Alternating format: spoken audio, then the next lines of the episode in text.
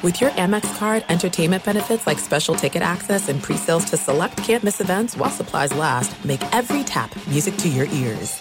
MTV's official Challenge podcast is back for another season. And so are we. I'm Tori Deal. And I'm Anissa Ferreira. The wait is over, guys. All Stars 4 is finally here. And this season takes it to a whole new level. Old school legends, modern power players, and ex-lovers are all competing in Cape Town, South Africa for the prize of $300,000. And we're going to be right here along with you fans, covering every episode on the podcast. Listen to MTV's official Challenge podcast on the iHeartRadio app, Apple Podcasts, or wherever you get your podcasts.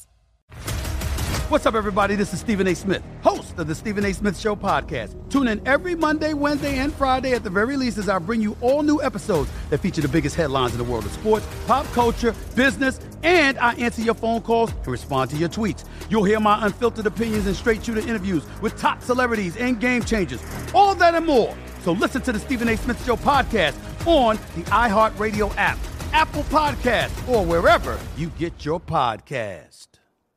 I'm Hannah Storm, and my new podcast, NBA DNA with Hannah Storm, chronicles my 6 decades in professional basketball, from growing up in the sport to becoming one of sports TV's first female broadcasters. Join me as I dig deep into the game's history, unearth some wild stories, and talk to my friends from the world of basketball, from Dr. J to Charles Barkley.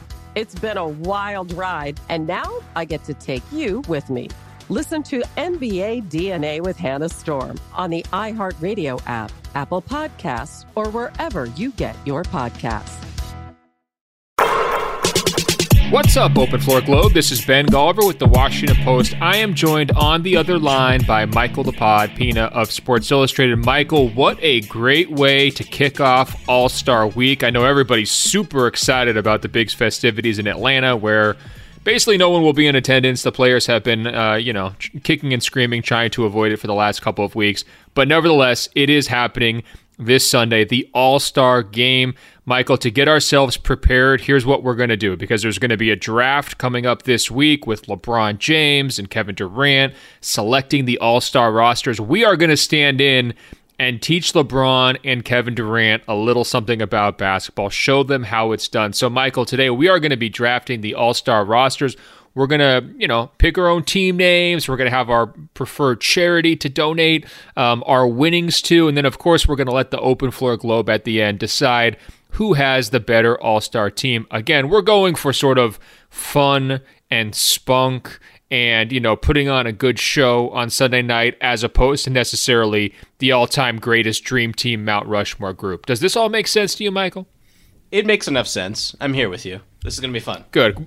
We've done a few drafts before. Honestly, I believe there was a couple where the listeners just said, Michael, you smoked Ben. I might have gotten you one time, but you have all the pressure here, frankly, because you're going to have the first pick as Team LeBron, and you've got your history of beating me in these draft scenarios, riding in the balance. So do not screw this up, Michael. There's a lot of pressure here. First things first, what is your team name going to be? Again, you are LeBron James with the first pick in the draft. What is your city name? What is your team's nickname? And do you have a charity you're going to be donating your money to? So I came up with this last night after watching the Boston Celtics defeat the Washington Wizards with Jason Tatum and Bradley Beal going head-to-head, two St. Louis, Missouri natives. So I'm doing a throwback in honor of Tatum's performance and Beal's 46 points, the spirits of St. Louis, the old ABA team. That's going to be my team name. And the St. Louis. Well, that's better than the Arch. I was worried you were going Arch. No, I'm not doing the Arch, and I don't want to do a quick a tangent here. But have you ever climbed the Arch? Because I have, and it's not anything special once you get to the top. But I didn't even know it was climbable. Yes, I thought it was just sort of like it's like a highway on-ramp. You just walk up the side, or what, they got steps in the middle, or how does it work? There's like these little elevators with windows that kind of go to the top, and it doesn't feel like a safe endeavor at any point when you're there. And then you get to the top, and there's these little window slits that let you see out, and see the beautiful city of St. Louis. So I did that years ago, and I just think St. Louis should have a team. There's so many great players from St. Louis. They rep St. Louis hard. It would be fun if they had a team. Well, I really enjoyed Tatum with that dunk over Lopez, and then he celebrated by giving a little back tap to Bradley Beal, you know, just like, hey, don't forget this one. I really enjoyed that, you know, kind of back in the old school pickup days. You can imagine those guys doing that as teenagers. I'm not sure the Celtics beat the Wizards in that game, by the way. I think the Wizards beat the Wizards. I mean, that Westbrook 3 where the shot just caroms over the backboard and then Beal goes down in a pile of sweat. You know, they have a timeout left. They don't use it. Just an absolute mess. Gutting loss for the Wizards fans. But we could talk about that for an hour. We need to stay on track. Okay, so you are the Spirit of St. Louis. Do you have a preferred charity should you happen to win this game, Michael? Who are you donating all your profits to? So it's not necessarily, I don't know if I would call it a charity, but the Equal Justice Initiative, it's a nonprofit in Alabama, and they, you know, it was started by Bryan Stevenson, who's the author of Just Mercy, which is a great book. We haven't done the pod's book club in a while, or book recommendations in a while, but that's a really good one. Anyone who's looking for something to sink into when NBA games are no longer on. But, you know, they had a connection to the Atlanta Hawks and Lloyd Pierce, and Bryan Stevenson has spoken to the Hawks team a few months ago, or I guess before this season began. And so just everything that they're about is wonderful. Just, you know, trying to end mass incarceration and fighting against the death penalty, and just, yeah. So it's, that's where my money is going to when my team beats your team. It is a very cool place. I've been down there. I highly recommend it to everyone. It will open your eyes. It will change your mind. It will enlighten you in all sorts of different ways. So great pick, Michael. All right, here it comes. The Kevin Durant team is going to be called the Coney Island Hot Dogs. Now, obviously, this is a reference to, I would say, Brooklyn's, some of its most famous and best cuisine, right? Michael, I mean, you're a Brooklyn resident. Wouldn't you say that's pretty much the best thing you've got going on over there? That's A+ primo. Everything is in second place. So the Coney Island Hot Dogs is also a reference to our fun and all-star friendly style of play. You've seen the Brooklyn Nets just dazzle everyone this year, even if they don't want to be dazzled. So we get it both ways. We get the culinary reference. We get a nice reference to one of America's most decrepit amusement parks, frankly. And we get the style of play, sort of globetrotter-esque illusion as well. The Coney Island Hot Dogs will be playing for the United States Postal Service because everybody's mailing this game in on Sunday. There's no way around it, Michael. All right. With the first pick in the Open Floor 2021 NBA All-Star Draft, you are on the clock. And remember, we're going to be picking from the starters group first, and then we are going to be going to the reserves. And just to like further complicate these things, so Kevin Durant's making the picks, but there's actually going to have to be a new stand-in captain because he's not playing. Mm-hmm. I will name my captain shortly when it's my turn to pick, Michael. And then from there, we also have an injury replacement. Anthony Davis is not selectable because he's sidelined, so Devin Booker is into the mix on that one. And same deal, you know, Tatum has been elevated to the starter to fill KD's spot. And we also have Domantas Sabonis hopping in the bench, apparently because everybody else who was more worthy than him just decided they didn't want to go. That's my personal opinion. I don't know how he got nominated as the replacement over guys like Chris Middleton and Bam Adebayo, but we're going to let the NBA league office sort that out themselves. All right, Michael, without further ado, the number one pick is... You're going to love this. My number one pick is Mr. Kawhi Leonard. Oh my God! You picked the most boring player in the entire All-Star game. You're going to have him as your number one pick, Michael? Kawhi's great. I refuse to bend to the accusation that he's a boring player. I disagree strongly. I love watching him play basketball. Love watching him defend. The fear that he puts in whoever he's guarding is real. It's tangible. It's palpable. You can see it through your TV screen. And, you know, drafting from the perspective of LeBron, which is what my mentality was through a lot of this selection process. Like, if I'm LeBron, I'm picking Kawhi because he's like the only guy out here who can guard me. So if we're in crunch time, I'm not worried about anybody else on the other team.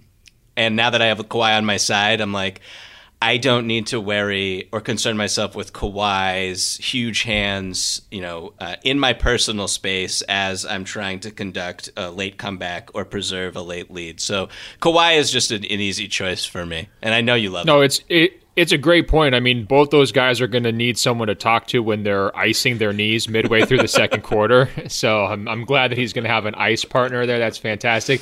So we actually got this email from Juan. He writes, I'm writing to you especially because I think we need to use one of our Open Floor Glow mantras and talk to Ben, who likes to call himself Captain Accountability. I'm listening to this bonus episode with Haley O'Shaughnessy, and that was a great show, by the way. And I'm hearing Ben talk about how Michael had his heart broken by Kyrie and James Harden ever since Kyrie abandoned his beloved Celtics and Harden did the same when he left Houston. And at that moment, I connected the dots and realized that Ben feels the exact same way about Kawhi Leonard. I can't forget when Kawhi killed the Sixers on the Raptors title run, and everyone was excited by those extra bounces Kawhi's shot took, and all Ben had to say is that Michael Jordan never needed more than one bounce. Also, I've lost count of how many times Michael has argued with Ben about Kawhi, and all Ben does is play Kawhi down. Ben, I think you need to move on and accept that Kawhi was not happy in San Antonio. Look, this is great sleuthing and detective work by Juan. Absolutely, he's got a very fair point. I appreciate him holding me to that standard, Michael. All I'm going to say is I think that there are some flaws in Kawhi's game that don't get talked about because Kawhi never gets talked about. I'm always going to default to that as my defense. I'm curious, when you were watching that Milwaukee versus LA Clippers game, Michael, and I've been kind of telling you some of these issues that the Clippers have in crunch time. You know, Kawhi gets this reputation as this big-time clutch shot maker. Everybody brings up the four-bouncer. And again, I'm not even sure Michael needed one bounce. I think it's usually pretty much just swish, you know. All of his important shots that I remember were just real clean going through. But he gets that reputation. And, you know, this year his clutch numbers are not good. I do think that he doesn't get himself going downhill nearly enough during late-game situations. Same thing for Paul George. Pat Beverly isn't necessarily that guy. And so they're in a situation down three against Milwaukee where they need to get a good shot. This is one of the very best three-point shooting teams ever in the history of the NBA, and all they can get is Kawhi Leonard off the dribble from like two or three steps behind the three-point line over Pat Connaughton, who is not exactly a Kawhi stopper. And it just kind of feeds into my general feeling that, like, late in games, I don't trust Kawhi nearly as much as people like to hype him up in those situations. And I don't really trust the Clippers still because it does feel like they get into this mode of, like, deferring to the superstar-level guys instead of getting people moving and getting good shots and sort of knowing what they want to do. It just grinds down. We saw that problem in last year's playoffs. I think it's going to be a continued problem for them. Michael, am I harping? Am I a killjoy? Do you want to defend your man's honor? Do you want to agree with Juan? Where do you stand? My answer is a little nuanced. I mean, you are a killjoy, of course. Anyone listening to this will agree there. But I also think that... My team name is Hot Dogs. How could I be killing joy? But I think that you do have a fair point, particularly coming off that Bucks loss. Kawhi, after the game, had some comments about just the pace of the team and how slow they were to get into offensive sets. And a really interesting note that he had about how guys were looking towards the sidelines at every offensive possession instead of just like playing through the system. So it seems to me like as the season goes on, one would think that players, you know, they're still incorporating some new pieces, that those guys can be a little bit more comfortable in how they want to execute down the stretch of a close game. I mean, I just generally I don't get too worried about any superstar who's struggling. I mean, I'll give you that his numbers in crunch time have not been terrific. Like, I look at, you know, the fact that he's like the winningest playoff player of all time and two-time finals MVP, the shot that you are besmirching for absolutely no reason that is historic against the Sixers. So I give Kawhi the benefit of the doubt, and but I do see your criticism, and I think that there are fair points for where the team is right now. Yeah, don't get it twisted. Most of those wins are Duncan's wins, not Kawhi's wins. But that's another thing for a different argument for a different day. And in fact, I would take Duncan over Kawhi in this draft right now if I could. But unfortunately, he is not eligible. All right, Michael. I am nominating, to no one's great surprise, Giannis as my team captain. He will replace Kevin Durant in this mix. Look, he's on a real tear right now these last couple of weeks. It's nice to see from him because they've had a really up and down season. I mean, I think it was like 5 straight losses, now 5 straight wins. He completely pummeled and torched the poor Los Angeles Clippers and dunk after dunk after dunk. The numbers are off the charts again. Where this leads, no one knows, but he's a good all-star game player. I'm going to tell you that. He will bring energy. He will have some dunks. We saw what it looked like when he was skipping through the paint and no one's calling or even considering calling traveling on him late in that Clippers game. Pretty entertaining, and he's going to be my team captain. Now, in terms of my first pick, Michael, I could go a lot of different ways here. I really could, but I'm going to follow my heart. I'm taking Jokic, and he's going to play point guard for me. Wow. Just full-time point guard. I've got Giannis and Jokic. It's a little big, honestly, for an all-star team. You usually like to start with the guards in the all-star game, but that's okay. I am letting Jokic just turn my team into a circus up and down the court, passing, just tearing apart your old man defense, with this roster of creaky players you're putting together. Old man defense. And that's going to be our strategy. Look, I mean, Jokic isn't going to put up 50 in the All-Star game, but if he has 20 assists, and tries to set some sort of an All-Star game record for assists, I'd be great with that. So that's what you're looking at. You've got LeBron and Kawhi on your squad versus Giannis and Jokic on my squad. All right, it's your pick. So I'll just say that, I've listed all the players out here, and Jokic was going to be my next pick, so... Not happy with the direction that you went in. Yeah, your big board is blown up, Michael. What are you going to do? Well, I'll tell you what I'm going to do. I'm going to go to my next selection here, and that is Steph Curry. Can't really go wrong with Steph Curry. He's having just a scintillating season. Looks exactly like he did when he was the unanimous MVP, if not better. I mean, I know this doesn't matter for the All-Star game, but on defense, he's just like a lot better. Teams are trying to attack him. He looks stronger. He's not getting bullied in the post anymore. Steph is incredible. Maybe the best we've ever seen. So, I mean, for the context of an all-star game, adding Steph Curry and the shot making and the range and the gravity and just how ridiculous he is. And we'll be pulling up from half court and probably shooting 40% on those shots. And it's going to be a lot of fun. So I'm happy to add Steph to the squad. That was a great defense of Steph Curry. I do sometimes feel like we've reached the point with him where it's just self-explanatory. It's like, I'm picking Steph Curry because he's yeah. Steph Curry. It's just like, period. Okay, everybody gets it. We know what we're getting. He was next on my board, so touche. You gave me a little credit for Jokic. I'm going to give it right back to you.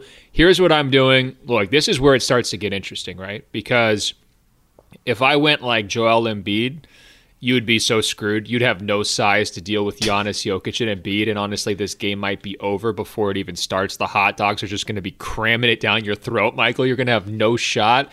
So if I wanted to be a jerk, I would do that. But you know what? I just can't talk myself to Embiid. Sorry, I'm taking Luka Doncic. I want to go freewheeling. I want to go fun. And I think that Luka's had so much trouble dragging Kristaps Porzingis around this year that when he gets surrounded by really quality, talented players, we're going to get that effervescent Luka that everybody fell in love with last year. Hopefully he's not going to be quite as ball dominant when he's surrounded with good players, but I actually would prefer to have the ball in his hands rather than Giannis's hands. And, frankly, as we're looking forward 2-3 years from now, not totally sure where this Giannis Supermax extension is going to land, say in 2023. Wouldn't mind at all rekindling our Luka Giannis dream team Adriatic Sea pairing that we came up with, during the dog days of the shutdown. So let's go ahead and get some all-star FaceTime together, and maybe Luka can eventually lure Giannis to Dallas. So I just have a squad right now, honestly. This is turning into USA versus the world unintentionally, by the way. But I'm taking Doncic, and now it's your pick. Luka was my last pick on the starters rankings, but I think you hit it. Wow, wait, why? Well, why? That's really interesting. Why? Well, I love Luka, first of all, and the 3-point shooting is now like up to a really scary level. I don't know if anyone's been peeking at that, but I have LeBron, and you hit it with the, you know, the ball dominance. I just feel like I don't want to compare him too much to Harden and the criticisms that Harden had last year in the draft, but that's kind of the vibe I get with Luka right now. It's not his fault. That's just what it is for his team. No, fair enough. Look, if I have a team named Hot Dogs, Luka better be on it. I mean, that guy loves, you know, doing unnecessary stuff on the basketball, and it makes it look beautiful. I'm sure you saw that pretty behind the back dump off pass the other night. He's just a special and fun player to watch. He's not LeBron, but you already had LeBron, so I'm going to counter with Luka. All right, your pick, Michael.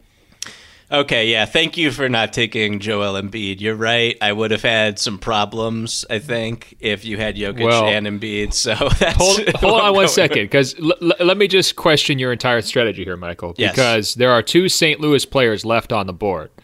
You are the spirit of St. Louis. Before you have the opportunity to draft both of them. So you really need to think long and hard here, Michael. Are you sure you want to take Embiid over Beal and Tatum? Because otherwise you're leaving some St. Louis vibe. You're probably, you're playing with fate there. So here's the deal. I have my intel. I know you from speaking to you twice a week for over a year now. I've heard some negativity on your end about Tatum and about Beal. So I'm not too I could be wrong. I could be misjudging where you're going with your next pick. But, like, look, I can't just leave Embiid. He's maybe the MVP of the league. I can't leave him on the table here as much as I love Tatum and as much as I love Beal. Well, I tried to bull you away from it so I could win this thing handily, but fine. You get Embiid. How does he fit with your other group, right? Like, how well does Embiid's game fit with All-Stars? Because I think his MVP case right now in Philly is that he's just been dragging them, that Simmons has, started slow but has been playing a little bit better. They've gotten solid, night-to-night contributions from Tobias Harris, and certainly he thinks he's better than solid, and so do some of his fans. But it's kind of been this idea of the one-man army approach from Embiid, right? Just crazy, crazy numbers, leading the advanced stats and all that stuff. How well does he fit into an All-Star game format? I'm curious. Well, so we have LeBron and Kawhi, who are just going to be, crouched over on their knees, standing in the corner for the whole game because they're so old and decrepit now at this point in their careers, as you said earlier. So we're just running a lot of Steph Embiid pick and roll, and I think that is the most unstoppable action in the history of basketball if you were to just unleash that on a team. I don't know how you guard that. How do you guard a Steph Embiid pick and roll, Ben? Probably quadruple team it. I don't know.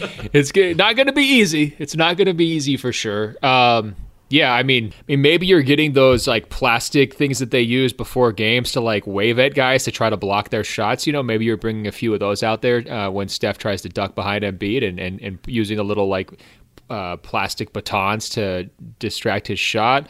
Sort of like the punching bags. Love I don't it. Know. They're not really a great strategy there. But, if that's what it's coming down to in an All-Star game, you're running pick and rolls. I think we've already won on the merits because we're going to be so free-flowing up and down. Anytime you actually have to run a play, that means you're off base, Michael. The hot dogs have to take Kyrie. There's no way around it.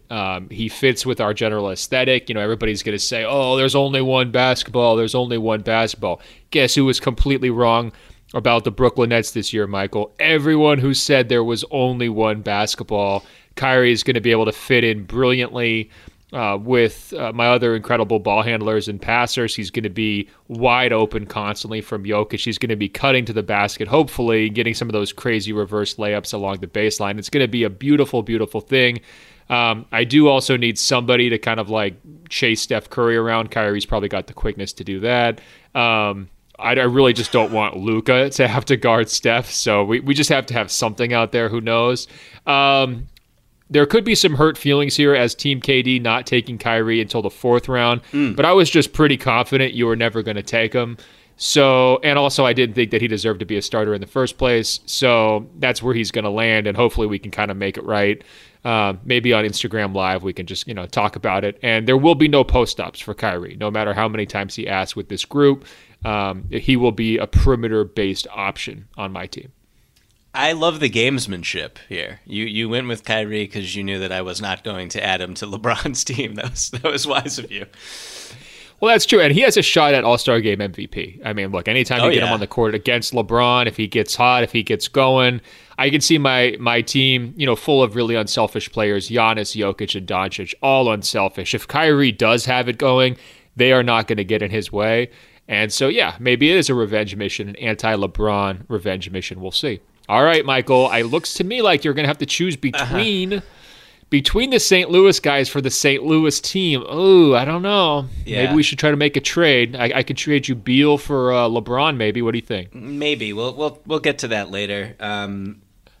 I think that you know who I'm taking with this one based on what you just said. I'm going Tatum for sure. He's just. I'll say off the top. I wasn't surprised that you had Giannis as the captain because he's Giannis, but I picked Tatum. I had Tatum above Giannis on my power rankings, and I wonder how blasphemous you find that to be. I mean, is that just like the I am wrong power rankings, or what do you call those power rankings? Well, I feel like Tatum is just he's one of the most perfect like integratable stars. Like he's got the KD quality there. KD is obviously on another level, but you can just put Tatum with just about anybody and he can space the floor. He can defend multiple positions. He's an excellent rebounder. He's got length. He can score over anyone when you need a bucket. I don't know. To me, he seems like the kind of guy who's going to get 6 points in the All-Star game, and we're all going to forget he was out there on the court. Well, I mean, that to me is sort of the Jason Tatum All-Star approach. He did get that Robin Lopez look. People were really excited to call that a poster. He kind of got Robin Lopez the other night. He kind of flew by him, to be honest. It wasn't really that clean. I saw some accusations that he was catching a body, maybe a quarter of a body. I mean, I don't know if he really fully caught it. Maybe he caught his tail or something, but... just, you know, like he's smooth, but he's not overpowering and physical. And if I'm looking for highlights in an All-Star game, I'm definitely taking Giannis over Tatum. If Jason Tatum... block shots. There's a lot of different ways Giannis can do this. You saw Giannis stuff Zubac. I mean, look, if Tatum's coming down the middle of the paint, Giannis is going to swat that thing out to half court. If Jason Tatum cured cancer, would your first reaction be, hey, Jason, what took you so long? No, look, I like Jason Tatum, Michael. It just, he's not this perfect all-star level player. You really want to watch him back down and take some tough twos with Curry, Embiid, LeBron, and Kawhi all waving for the basketballs. Oh, Jason's got to go into an ISO from 14 feet. Oh, boy, let's all stand around and watch this. It'll be great. No, I hear everything you're saying, and I pretty much agree with a lot of it. Like, I think he'll be off the ball for almost the entire game, particularly when he's... in this starting lineup with all these great other players. I mean, he wasn't even supposed to start, and that's for good reason because he's not Kevin Durant. So, no, I hear your criticisms, but Tatum is incredible, and he's going to make my team a juggernaut. Yeah, I hope he doesn't find out that you took him fifth and really 9th out of 10, if you think about it. That's pretty rough, Michael. It's a real lack of faith and love. It's really being tested right now, but everybody's being tested in this Boston Celtics environment. Mm. That leaves, for me, Bradley Beal. Look, this should have been James Harden's spot. There's no way around it. I will take Bradley Beal. He also fits into my hot dog in style. There's really no doubt. We have a lot of bucket getters on this squad. Positionally, he actually fits great. So I'm looking at Kyrie, Beal, Doncic, Giannis, and Jokic. I mean, that is kind of a squad. You're looking at LeBron, Kawhi, Steph, Embiid, and Tatum. Those pieces fit quite well. I guess you're probably playing LeBron at the 4 in that scenario, but that lines up pretty nicely. For Beal, I mean, he was really giving it to Boston last night. How painful was that when he was getting to go? I think he had, 46 or something like that. How nervous were you? And then, I mean, do you really consider that a win, the way that played out at the end? So when the buzzer sounds and one team has more points than the other team, I consider the team that has more points the victor. That's me going. I know that's crazy philosophy there that is pretty controversial, but that's how I read results for basketball games. Yeah, the last 2-minute report differs. It says that was complete BS. So I do I mean, Beal was incredible. I mean, Jaylen didn't play in the game, we should say, but Beal was incredible. That corner three he took over a double, it was over Tatum and Shemi Ojale as the buzzer sounded, and like hit the front rim and hit the back. Like I was like, how did he? I thought it was going in. What? I thought it was going in. Yeah, that was ridiculous. So I mean, I had my text to you already to go, and I was so close to sending it before that shot went in the air, and if it went in, I would have just never forgiven myself. So it would have been perfect. Feels great.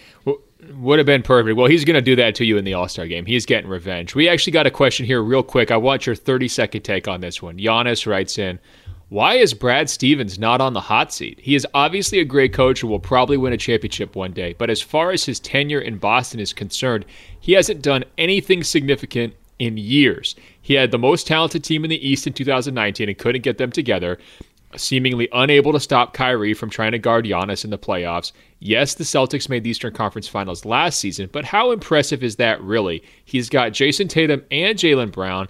That was the two most talented players in the Toronto series, and don't even get me started on the Philly series. Michael, there has been little murmurs here and there about Brad Stevens, and we didn't really discuss that in our Celtics takedown last week.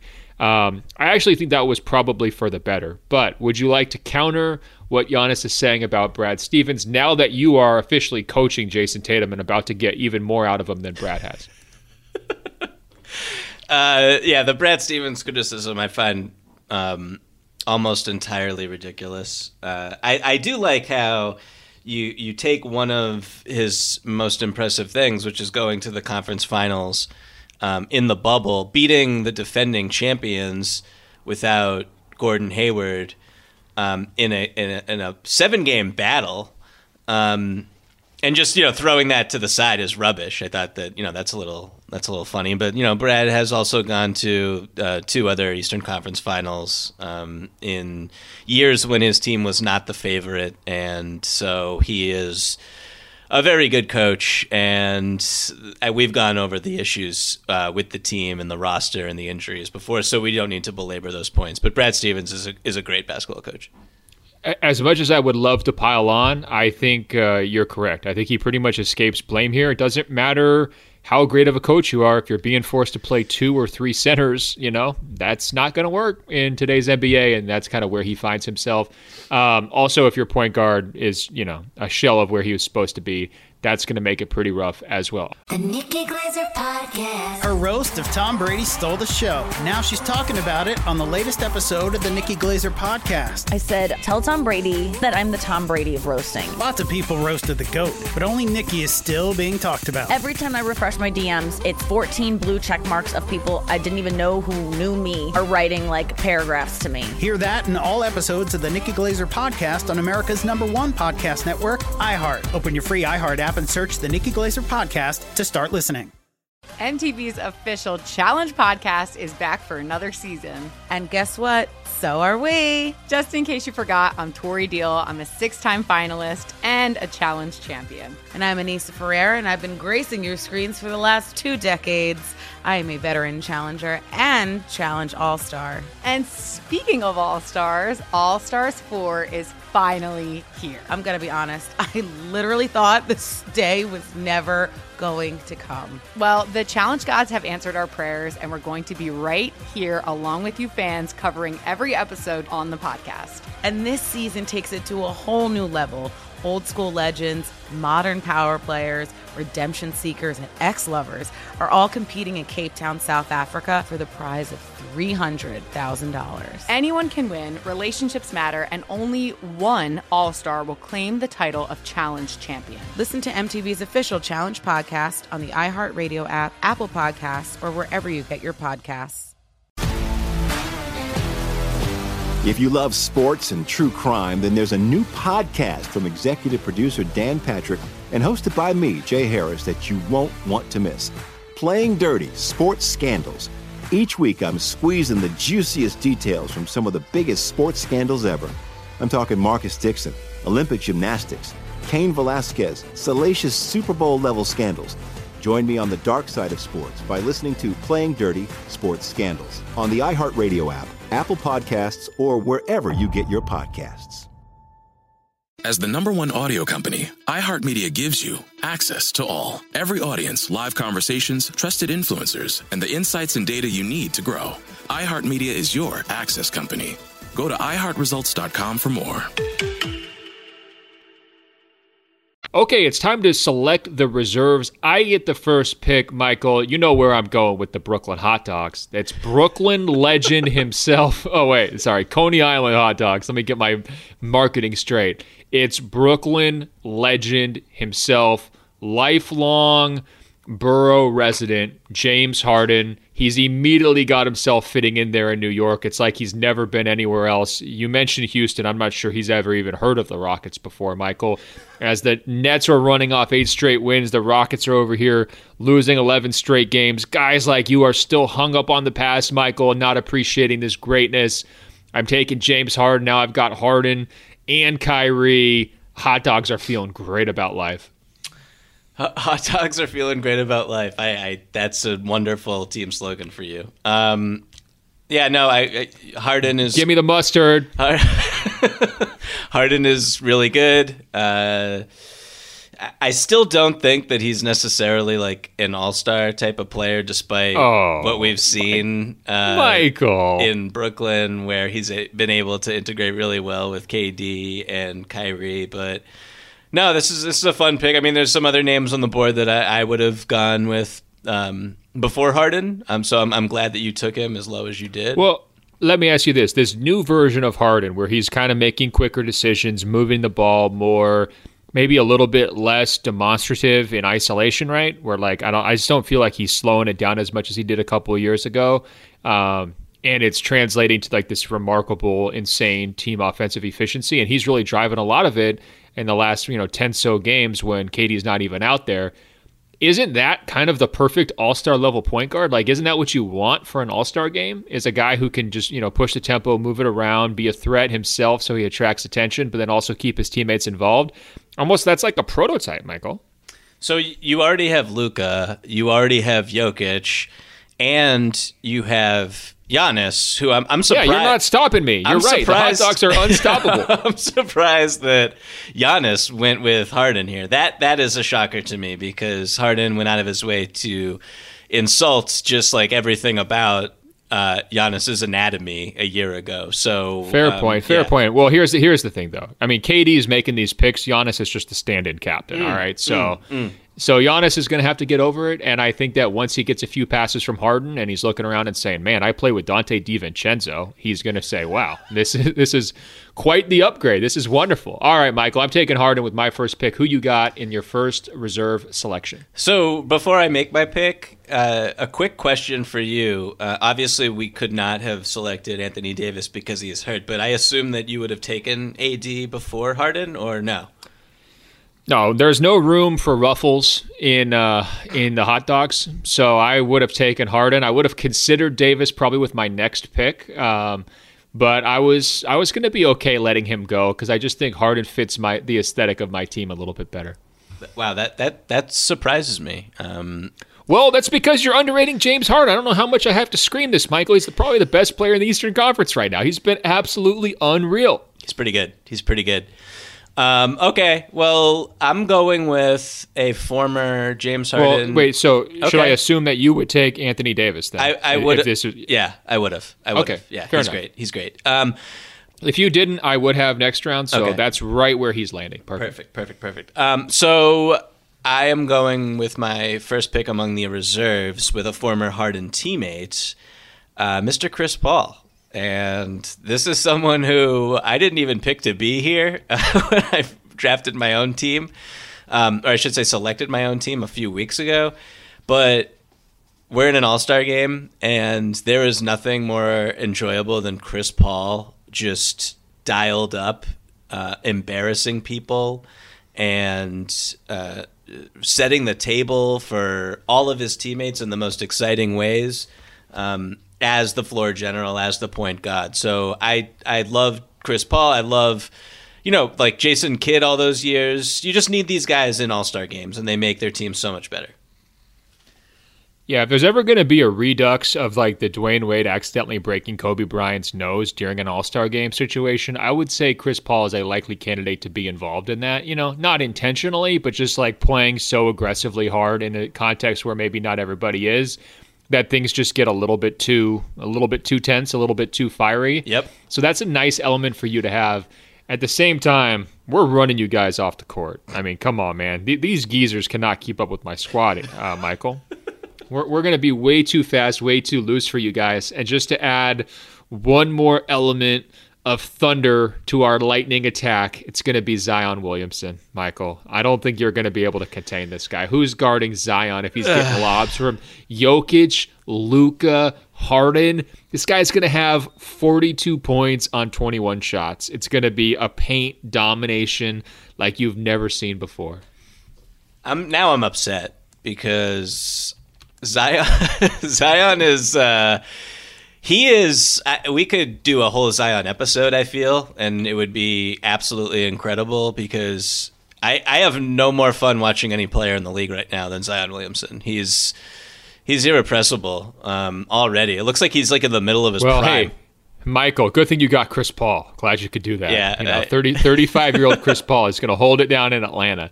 Come on, Michael. You probably should have taken Zion. Can we agree? I did not expect you to go with Zion this high. I'm not going to lie.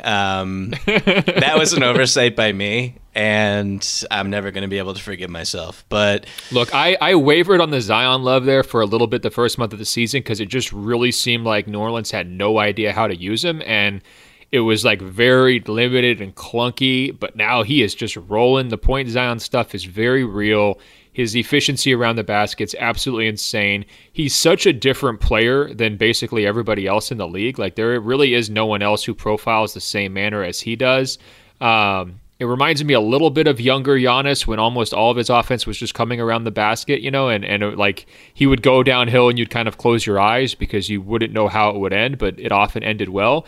But there's a smoothness to what Zion does off the dribble every once in a while, and he just wins every midair collision. I mean, good luck to any of your players, with the possible exception of Embiid.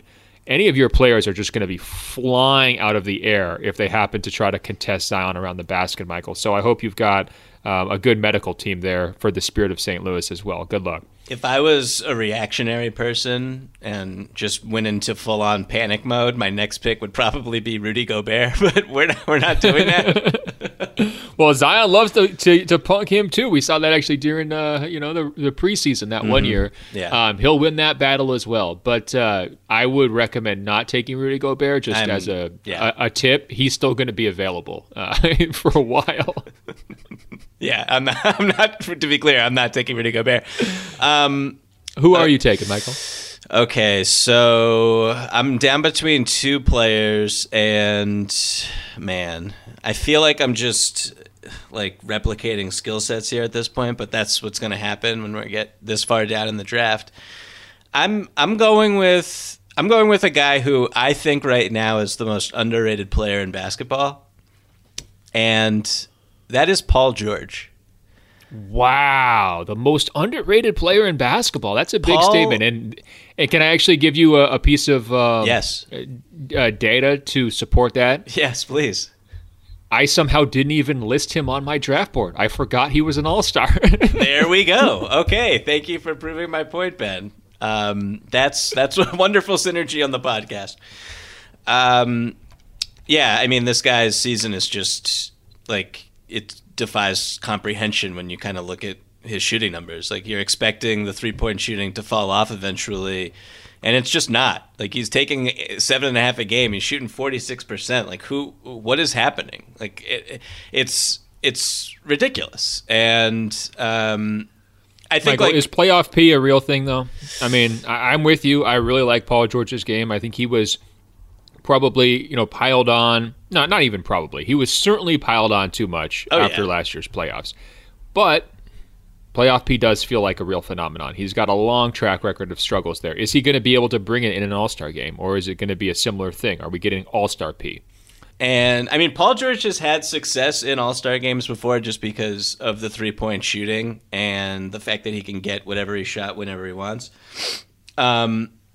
But I'm just, you know, I'm building a team of, as you can see, just like these long-armed prototypical wings that are just, that's what you want in basketball today. So I have Paul George, I have Tatum, I have LeBron, I have Kawhi. Like I think when those four are on the court with Embiid, it's lights out. You're not scoring on my team.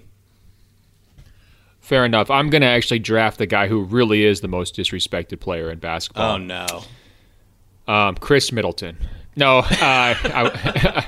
Honestly, if we're really arguing who is the most disrespected player in the NBA, it's not Devin Booker. It is Chris Middleton. For him to get snubbed multiple different ways in this process is just absolutely ludicrous, but that's fine. I'm going to take Damian Lillard. I'm just loading up. He's a classic Coney Island hot dog player. Look, if Kyrie doesn't have it going, boom, flop Lillard in, no problem. We're probably not going to give him 20 shots per game, you know, in this all-star format. But if he's hot, everyone's clearing out. He's going to work. Certainly, if it comes down to the last second, you know, who do you want the ball in their hands, Lillard or Paul George? I mean, okay, Michael, we know the answer to that one. I'm just really trying to capitalize the shooting, the ball handling, and the flair to try to win points from the peanut gallery based on just how entertaining my squad is. I'm taking Damian Lillard, and I actually think there's quite a big drop-off after Lillard at this point. It was kind of a by default, you know what I mean? I'm not happy again with this one by you. It was either Dame or PG for me. Can I ask, would you have, I guess this was a huge miscalculation by me, because if I went with Dame, since you didn't realize that Paul George was an all-star, I could have had him in the next round, right? You could have had both, and frankly, you should have had both because you took Chris Paul like 5 spots too early. And I love Chris Paul, and I was the guy who actually thought that he should be, absolutely in the all-star game over a player like Devin Booker, but I wasn't going to be drafting him for a while. He's just too rock solid and steady and fundamental for the hot dogs. Oh, man. Is it too late to start over? No, I'm just kidding. I'm confident in my team. Well, here's the thing. I actually think your team would wreck my team if we were in the NBA Finals, but I'm feeling really good about my all-star chances. I think you might be right. We'll see. We're still in the early going here, / not at all. Okay, so my next pick... Man, this is a true, we're picking among some really talented players, so don't want to be disrespectful, but going from Dame so to... Just to quickly refresh, here's who's left. Okay. Devin Booker, Donovan Mitchell, Jaylen Brown, Ben Simmons, Julius Randle, Zach LaVine, Domantas Sabonis, Rudy Gobert, and Nikola Vucevic. So, honestly, we could have just cut the rosters off here. Do you agree? I mean, these guys are technically all-stars, but... I mean, there's a real drop, I think, between the players who we've already mentioned, with the exception of Zion, who does not belong in this sort of like top 15 category, sort of where we're describing, and the rest of these players on this list. Would you agree? Sadly, I think I would. These are all really good players, but it's just like the players that have already been selected. I'll include Zion in that, honestly, and say like those guys are just... And maybe I'll leave Chris Paul off of it. Jesus, that was such a bad pick. But all the guys who have been selected already are just like could be the best player on a championship team. Maybe not Paul George, actually. I don't know. Anyway, my pick is, I don't think this is going to surprise you because all other things being equal, I have to support my guy. And that is Jaylen Brown. Really just keeping up with the theme of two-way wings, three-point shooting. And I just think that Jaylen, he's arguably the most athletic person here. He should have been in a dunk contest already in his career, and maybe this year he won't be because he just will never do it. But, we're at an all-star game. He's super athletic, super fun, isn't afraid to dunk on people, plays hard. I'm good with this pick. I like it. No, it definitely fits with your team aesthetic. This whole thing is going to boil down to whether you guys can get stops in an empty arena in a meaningless midseason showcase against the hot dogs, right? Like you have all the defensive talent basically on the board. I have only drafted offensive players essentially. And so are you going to be able to coach them up, Michael? That's going to determine this game. If you and Chris Paul and LeBron can set a strong defensive tone and sort of do like LeBron and KD did that one year and just double team Steph Curry, right? If you can really get the intensity going, you're winning this game. I don't think you could do it. An empty All-Star game arena seems like the hardest possible place to get defensive intensity. You're going down. All right. The hot dogs next selection, it's basically nothing but offensive players left at this point. You know, I could go Booker, could go Levine, definitely not going Levine. You know, could go point forward, Julius Randle. I feel like I'm going to need a little bit of size to at least try to keep up with some of your wings. And I do think that, you know, I can never get enough playmaking in this group. So I'm actually going to go Ben Simmons here. Don't love this pick, but I think he's going to be able to facilitate well enough and at least do something on the defensive end, because right now that's my big weakness. Like, you've got probably the five best wings in the NBA, and I've got Giannis and nothing else there defensively. So Ben Simmons is going to have a busy night trying to chase around all your guys. That's my pick. Ben Simmons is really upset because now he's on a team with Luka, Kyrie, Harden. Yeah, but slow down. He's actually really happy because he's no longer on a team with Joel Embiid. Fair. All jokes, Sixers fans. All jokes. All right, who's your next pick? I like that pick actually for you. Makes a lot of sense. Well, he's a very Spirits of St. Louis player. I gotta say, you've got every other guy in that mold. So yeah. So I'm going with the best scorer. I'm not going to overthink this. The best scorer who's left on our board here, and that, in my opinion, is Devin Booker. Yeah, it's pretty straightforward. Like, we have enough defense on the wing. Like, we can hide Devin as best we can in an All-Star game, which actually we can't.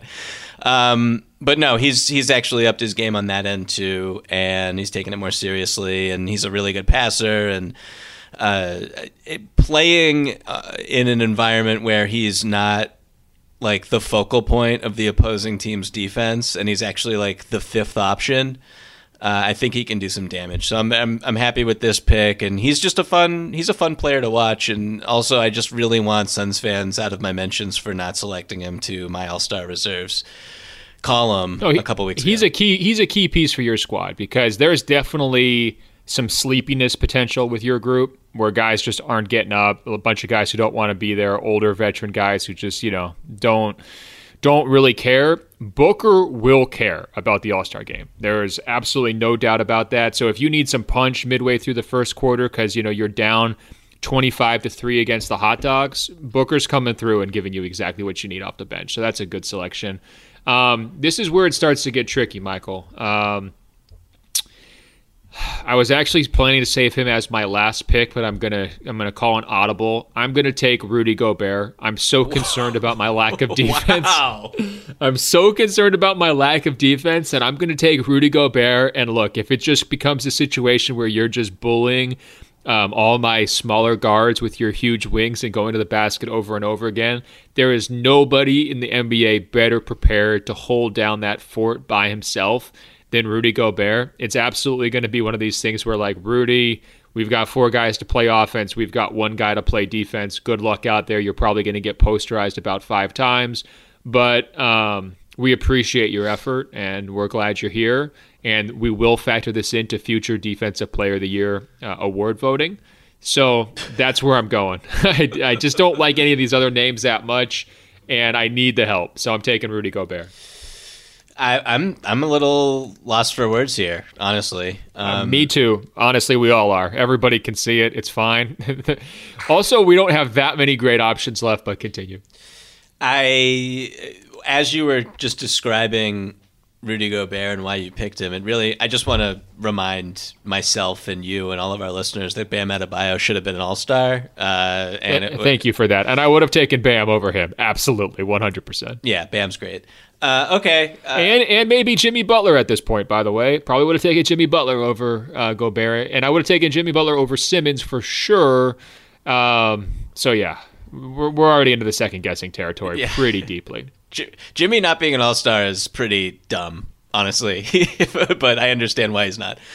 Well, let me ask you real quick. Yeah. If we officially change the All-Star selection process and we said all voters can take into account everything that happened after the last All-Star game all the way up until the voting deadline, rather than just from the first game of the season to the voting deadline. Would you be in favor of that change?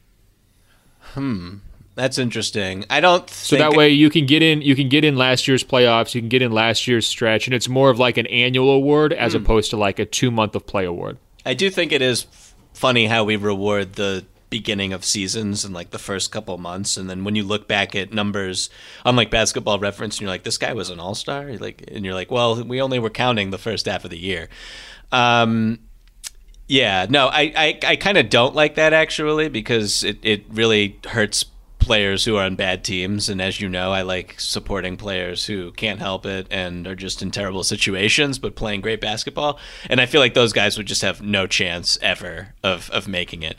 Yeah, those guys should never have a chance, and so that's why it's a great idea. We should change it immediately. All right, Michael, who's your next pick? Okay, so you've inspired me here to think outside the box a little bit, and I'm going with Vucevic. Oh my God, Michael, that's the worst pick I've ever heard. He is a god. You will not talk bad about Nikola. I like his size. First of all, just you having Zion has me shook right now. This is the Tanguy Ngombo moment of this draft when David Kahn just got someone who wasn't eligible to be selected in this moment.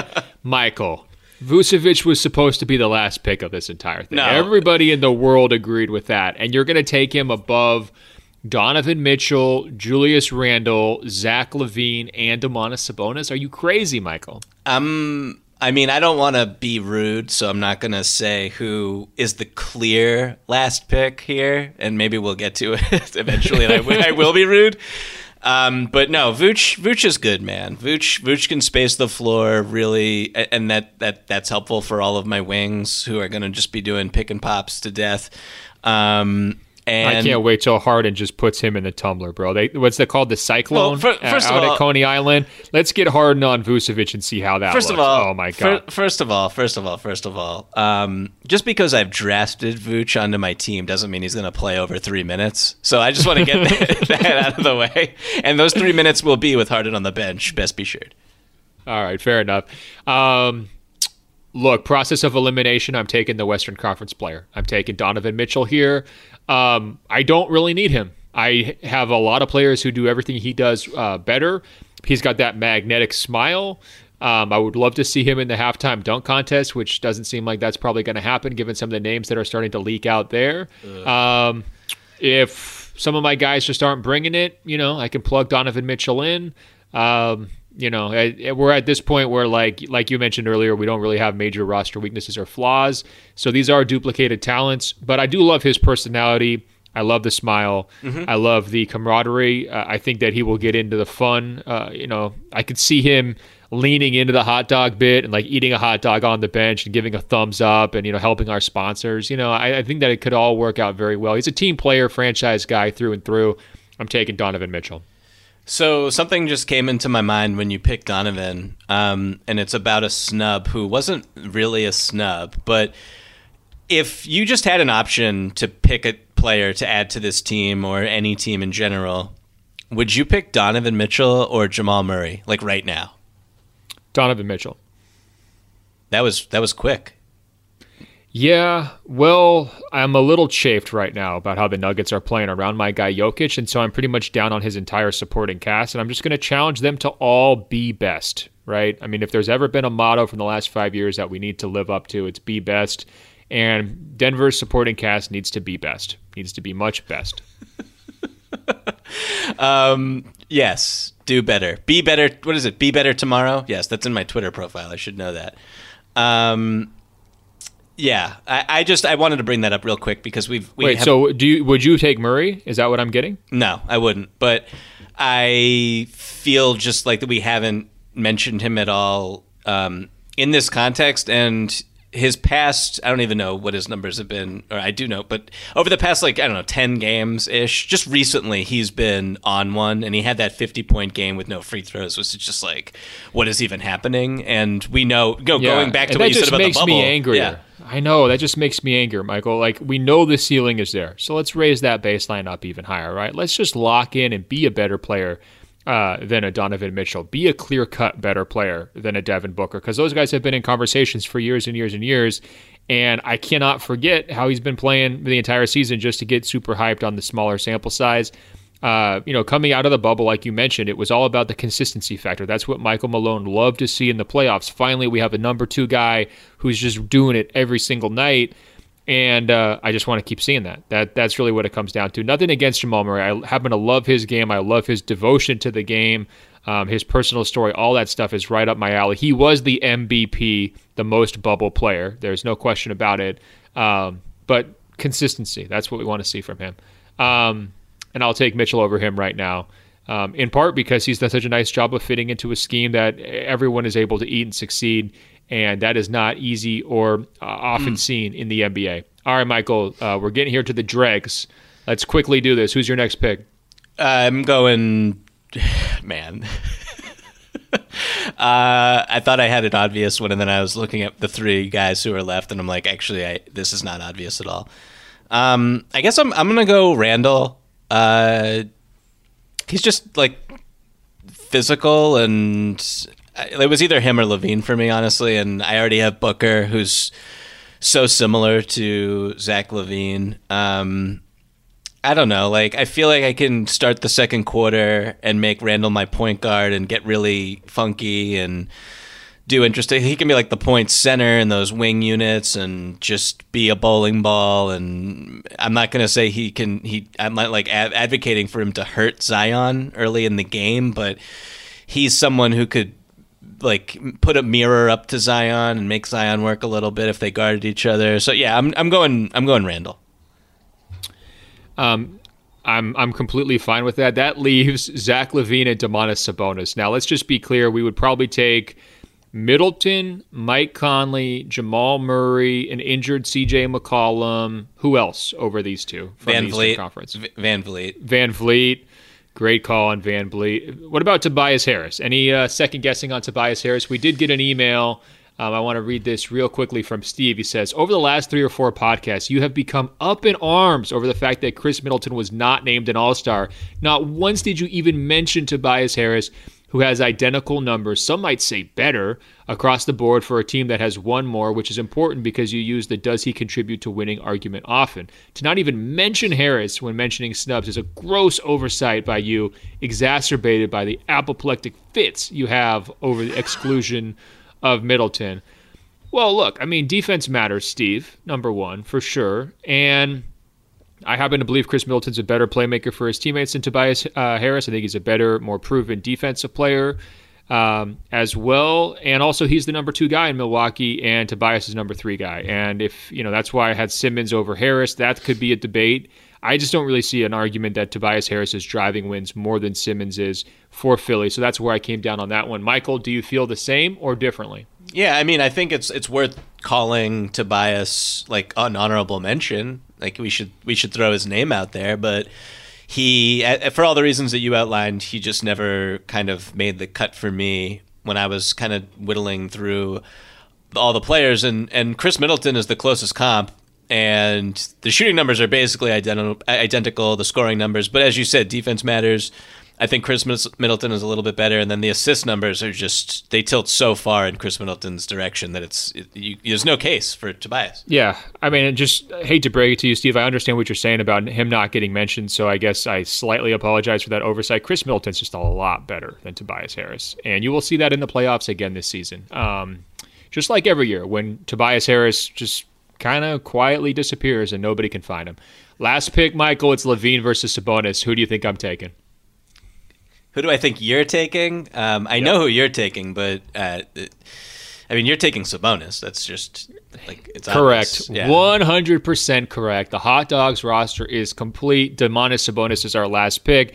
He can run the offense in a pseudo Jokic way when Jokic is off the court. The passing ability, I love it. The high energy stuff, I love it. He is a real poster victim candidate here. If any of your guys will actually attack the basket, that could get ugly for him. But, frankly, you don't really have a lot of guys who I'm worried about going super downhill. A lot of jump shooters on your roster, Michael, a lot of jump shooters. That leaves for you Zach LaVine. How do you feel? Just another jump shooter. That's my team. We're the St. Louis jump shooters. That's what we are. Well, that was my hope, is that if you got Zach LaVine last and he was feeling snubbed and really upset about that, how could I possibly be the last pick? You know, everyone's so excited about my all-star candidacy this year, that he would hijack the whole thing, right? He's going to be so upset that he's going to be your last pick that he's going to go out there and take touches away from Curry and Tatum and Embiid and all your other really good players, that there could be like a 3 or 4 minute stretch there where I just rip off like an 18-4 run because of those internal dynamics. Are you concerned? Are you preparing for that as coach? I'm not concerned, and you know, the more I think about this, the fact that this is an all-star game, like, you screwed up by taking Sabonis over LaVine. I mean, LaVine's one of the greatest dunkers of all time, and I know that we're not talking about a dunk contest, but you know, there's less defense. Even though Rudy Gobert is on your team for some reason, I think that Zach LaVine will take pleasure in trying to yam on him as many times as he can. So Bring it on. I'm actually funnel your whole offense through Zach LaVine. That's going to be great. We're winning this game. So just to recap here, Michael's Spirit of St. Louis. Tell us your charity again, Michael. The Equal Justice Initiative. This team is LeBron James, Kawhi Leonard, Steph Curry, Joel Embiid, Jason Tatum, Chris Paul, Paul George, Jaylen Brown, Devin Booker, Nikola Vucevic, Julius Randle, and Zach LaVine. The Coney Island Hot Dogs donating our money to the USPS, because everyone's mailing it in, is Giannis Antetokounmpo, Nikola Jokic, Luka Doncic, Kyrie Irving, Bradley Beal, James Harden, Zion Williamson, Damian Lillard, Ben Simmons, Rudy Gobert, Donovan Mitchell, and Domantas Sabonis. All right, Open Floor Globe, you got to email us. Who won? Spirit of St. Louis, Coney Island Hot Dogs, and why? Tell us who you think would be the better all-star roster. Who's winning head-to-head if they take the court in Atlanta? All right, Michael, that was fun. Great picks, mostly. Couple real duds there, frankly. I think I got you this time. Well, what do you think, Michael? First of all, how are you feeling about your chances? I should give you a closing argument.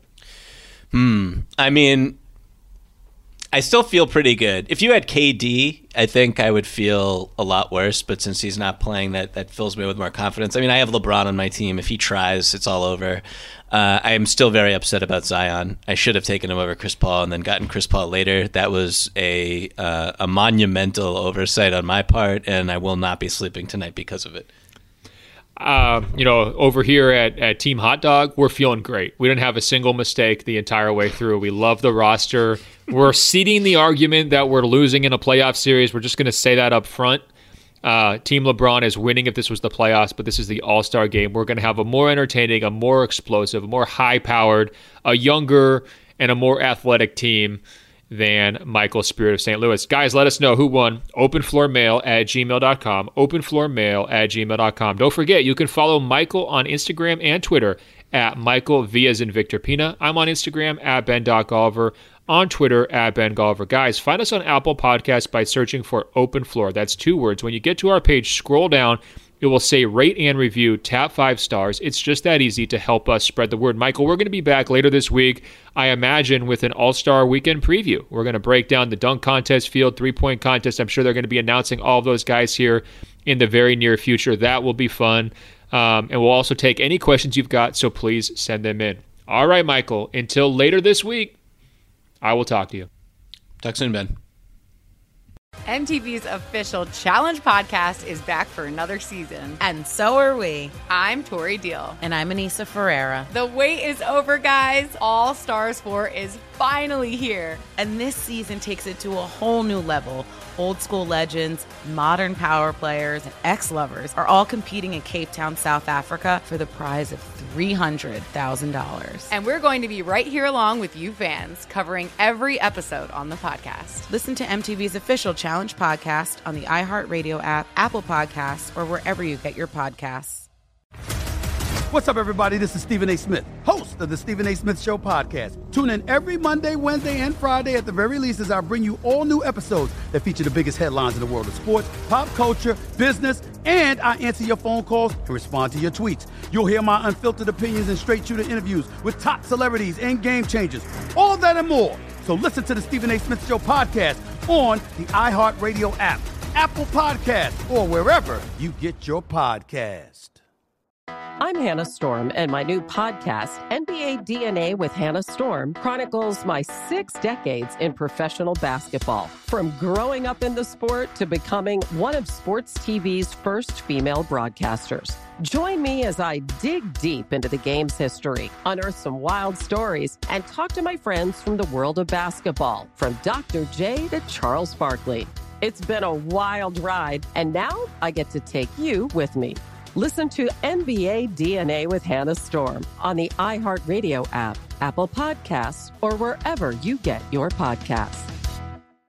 The Nikki Glaser Podcast. Her roast of Tom Brady stole the show. Now she's talking about it on the latest episode of the Nikki Glaser Podcast. I said, tell Tom Brady that I'm the Tom Brady of roasting. Lots of people roasted the GOAT, but only Nikki is still being talked about. Every time I refresh my DMs, it's 14 blue check marks of people I didn't even know who knew me are writing like paragraphs to me. Hear that in all episodes of the Nikki Glaser Podcast on America's #1 podcast network, iHeart. Open your free iHeart app and search the Nikki Glaser Podcast to start listening.